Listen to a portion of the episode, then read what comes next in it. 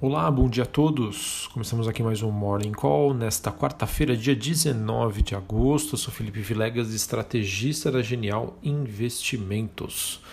Bom, estamos amanhecendo aí com mais um dia de bom desempenho para os ativos de risco, é, no que a gente já pode considerar um movimento bastante, movimento não, né, um momento bastante positivo, principalmente olhando para os mercados internacionais, já que grande parte dos índices de bolsas é, americanos já operam acima da sua máxima histórica.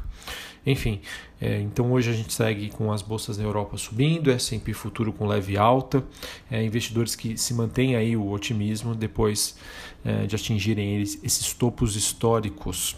O índice dólar ensaia o seu sexto dia de queda contra os seus principais pares globais, embora com um ritmo menor aí de baixa.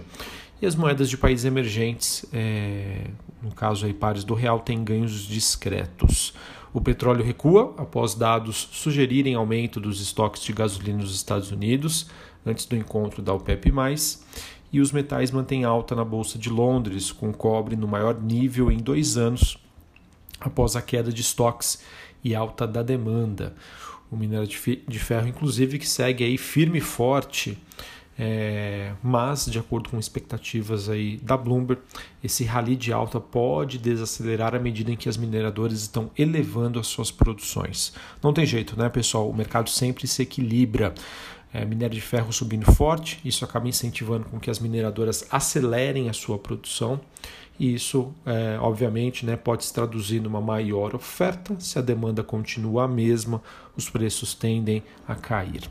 Bom, na Ásia, o ânimo das bolsas acabou sendo abafado após Donald Trump cancelar conversas com a China, o que levanta então dúvidas sobre a questão do acordo comercial, aquela novela que vocês já conhecem. É, em termos de notícias, né, nós temos os democratas e os republicanos estudando a abertura de negociações sobre a extensão é, dos estímulos por lá nos Estados Unidos. É, e também nós temos que números da pandemia é, por lá melhoram à medida que aumentam as evidências de que, uh, digamos, né, o pico de erupções nos estados do Cinturão do Sol acabou, né? principalmente ali na região da Flórida.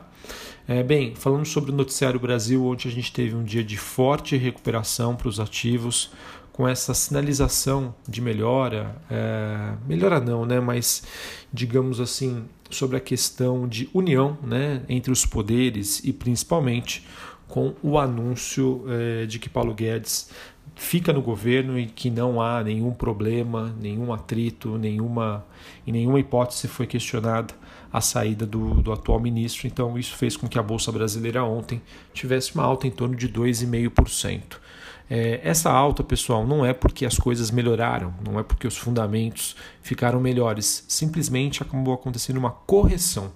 A Bolsa Brasileira havia ficado muito para trás no, nas sessões anteriores, quando a gente olha para o desempenho das principais bolsas internacionais. Então, ontem foi apenas um dia de ajustes frente a todos os receios que estavam ali, é, digamos, a, digamos, afastando os investidores aqui dos mercados locais. É, para falar então sobre o Brasil. Quero destacar que a agenda oficial de Bolsonaro traz um encontro com Rodrigo Maia na Alvorada. Esse encontro que já pode estar acontecendo. É, e de acordo com o jornal Globo, os dois vão falar da proposta do orçamento para 2021 do governo, que até o momento está sendo criticada pelo, pelo presidente da Câmara. É, nós também temos né, que ganha força no Congresso a proposta de prorrogação por mais um mês sobre o pagamento de auxílio emergencial de 600 reais. A sexta e última parcela seria paga em setembro e o Congresso aí aprovaria a continuação do auxílio com, é, perdão, em menor valor a partir de então, né, até que seja substituído pelo Renda Brasil, que é um programa aí de renda mínima em que o governo pretende criar é, em substituição ao Bolsa Família. Tá? Então, é, no caso aí o Congresso estaria aprovando uma medida para que a população brasileira não fique, né, sem esses recursos que estão sendo tão importantes durante a pandemia. Tá? É, a gente sabe né, que a equipe do, uh, do ministro da Economia, Paulo Guedes, já trabalha né, no que eles chamam de Renda Brasil, em substituição do Bolsa Família. Uh, e a expectativa né, que ele comece a vigorar a partir de janeiro do ano que vem, atendendo aí ao pedido do presidente Jair Bolsonaro. É, o programa né, visa aumentar o valor médio é, do Bolsa Família, que hoje é de 190 reais, para próximo dos 300 reais, fazendo assim com que os gastos do governo né, é, sejam elevados em pouco mais de 30 bilhões de reais por ano para 60 bilhões de reais, ou seja, dobrar os custos. É, a gente também tem a, a, questão sobre a expectativa de um, de um novo envio de uma proposta para desoneração das folhas de salários que isentaria também a contribuição previdenciária, a folha de pagamentos de um salário mínimo e reduziria a alíquota de contribuição de 20% para 15% nas demais faixas salariais. Tá? Enfim, eh, a agenda então política segue bastante agitada. Em termos de indicadores macroeconômicos, apenas a divulgação do fluxo cambial semanal, feita pelo Banco Central, e nos Estados Unidos, às 3 horas da tarde, nós temos a divulgação da ata do FONC, Comitê de Política Monetária, referente ao encontro feito em 29 de julho. Tá? Não sei se eu comentei, mas a, a, a, divulgação do fluxo cambial semanal aqui no Brasil acontece às duas e meia da tarde. Bom, noticiário corporativo. A Câmara aprovou ontem medida provisória que reduz os critérios para que os bancos públicos concedam crédito durante a pandemia do novo coronavírus. A proposta que segue agora para o Senado o, o texto dispensa né, uma série de exigências previstas hoje na legislação. Eu vejo que pode ser uma notícia positiva para Banco do Brasil e Banrisul. Uh, tivemos ontem uh, o BMG informando que um dos membros da família fundadora, uh, o Fábio Pentagna Guimarães, ele vendeu a maior parte das suas ações para uma das empresas da família, a CSMG Corretora de Seguros, é, de acordo com o fato relevante, isso não passou de apenas uma reestruturação societária. Tá? Então, é uma notícia importante, mas uma notícia que tem um efeito neutro aí nos mercados. Bom, a gente teve a Ering aprovando recompra de até 5 milhões de ações ON é, durante os próximos 12 meses.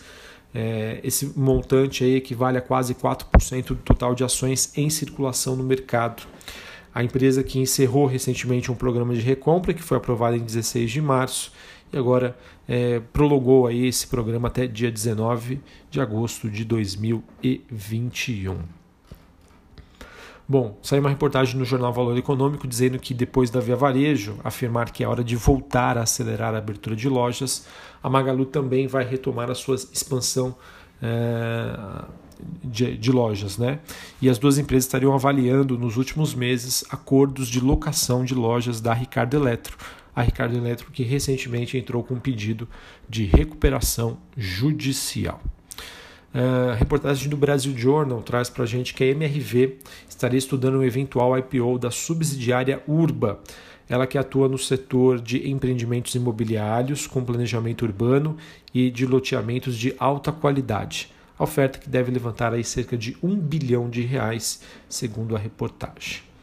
Uh, tivemos a produção da, da, Petrobras voltando a crescer, a petroleira registrou um aumento de 2,8% no mês de julho, em comparação com junho, segundo números da ANP.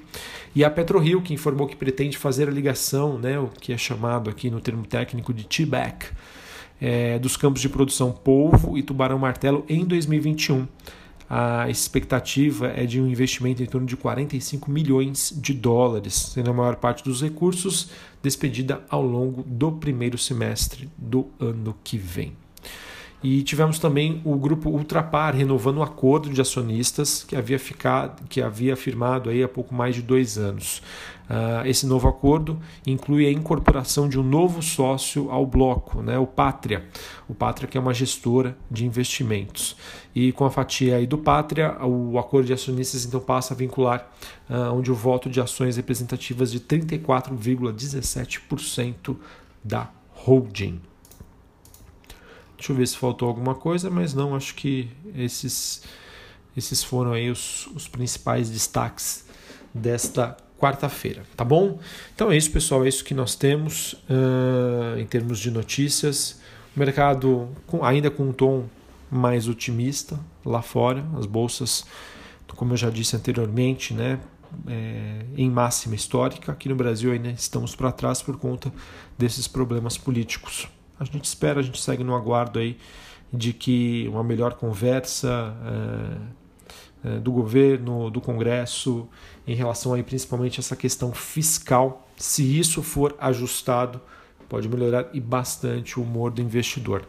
É, eu vejo a bolsa num patamar neutro, né? ou seja, nem otimista e nem pessimista, ali na faixa dos 102 mil pontos, que foi o patamar de fechamento de ontem. Então não vejo mercado esticado. Tá? O mercado precifica aí o que nós temos até o momento. Para a gente conseguir né, fazer com que a bolsa ganhe tração, a gente precisaria necessariamente de uma recuperação do setor bancário. Tá? Por enquanto, commodities seguem em alta, dólar em baixa.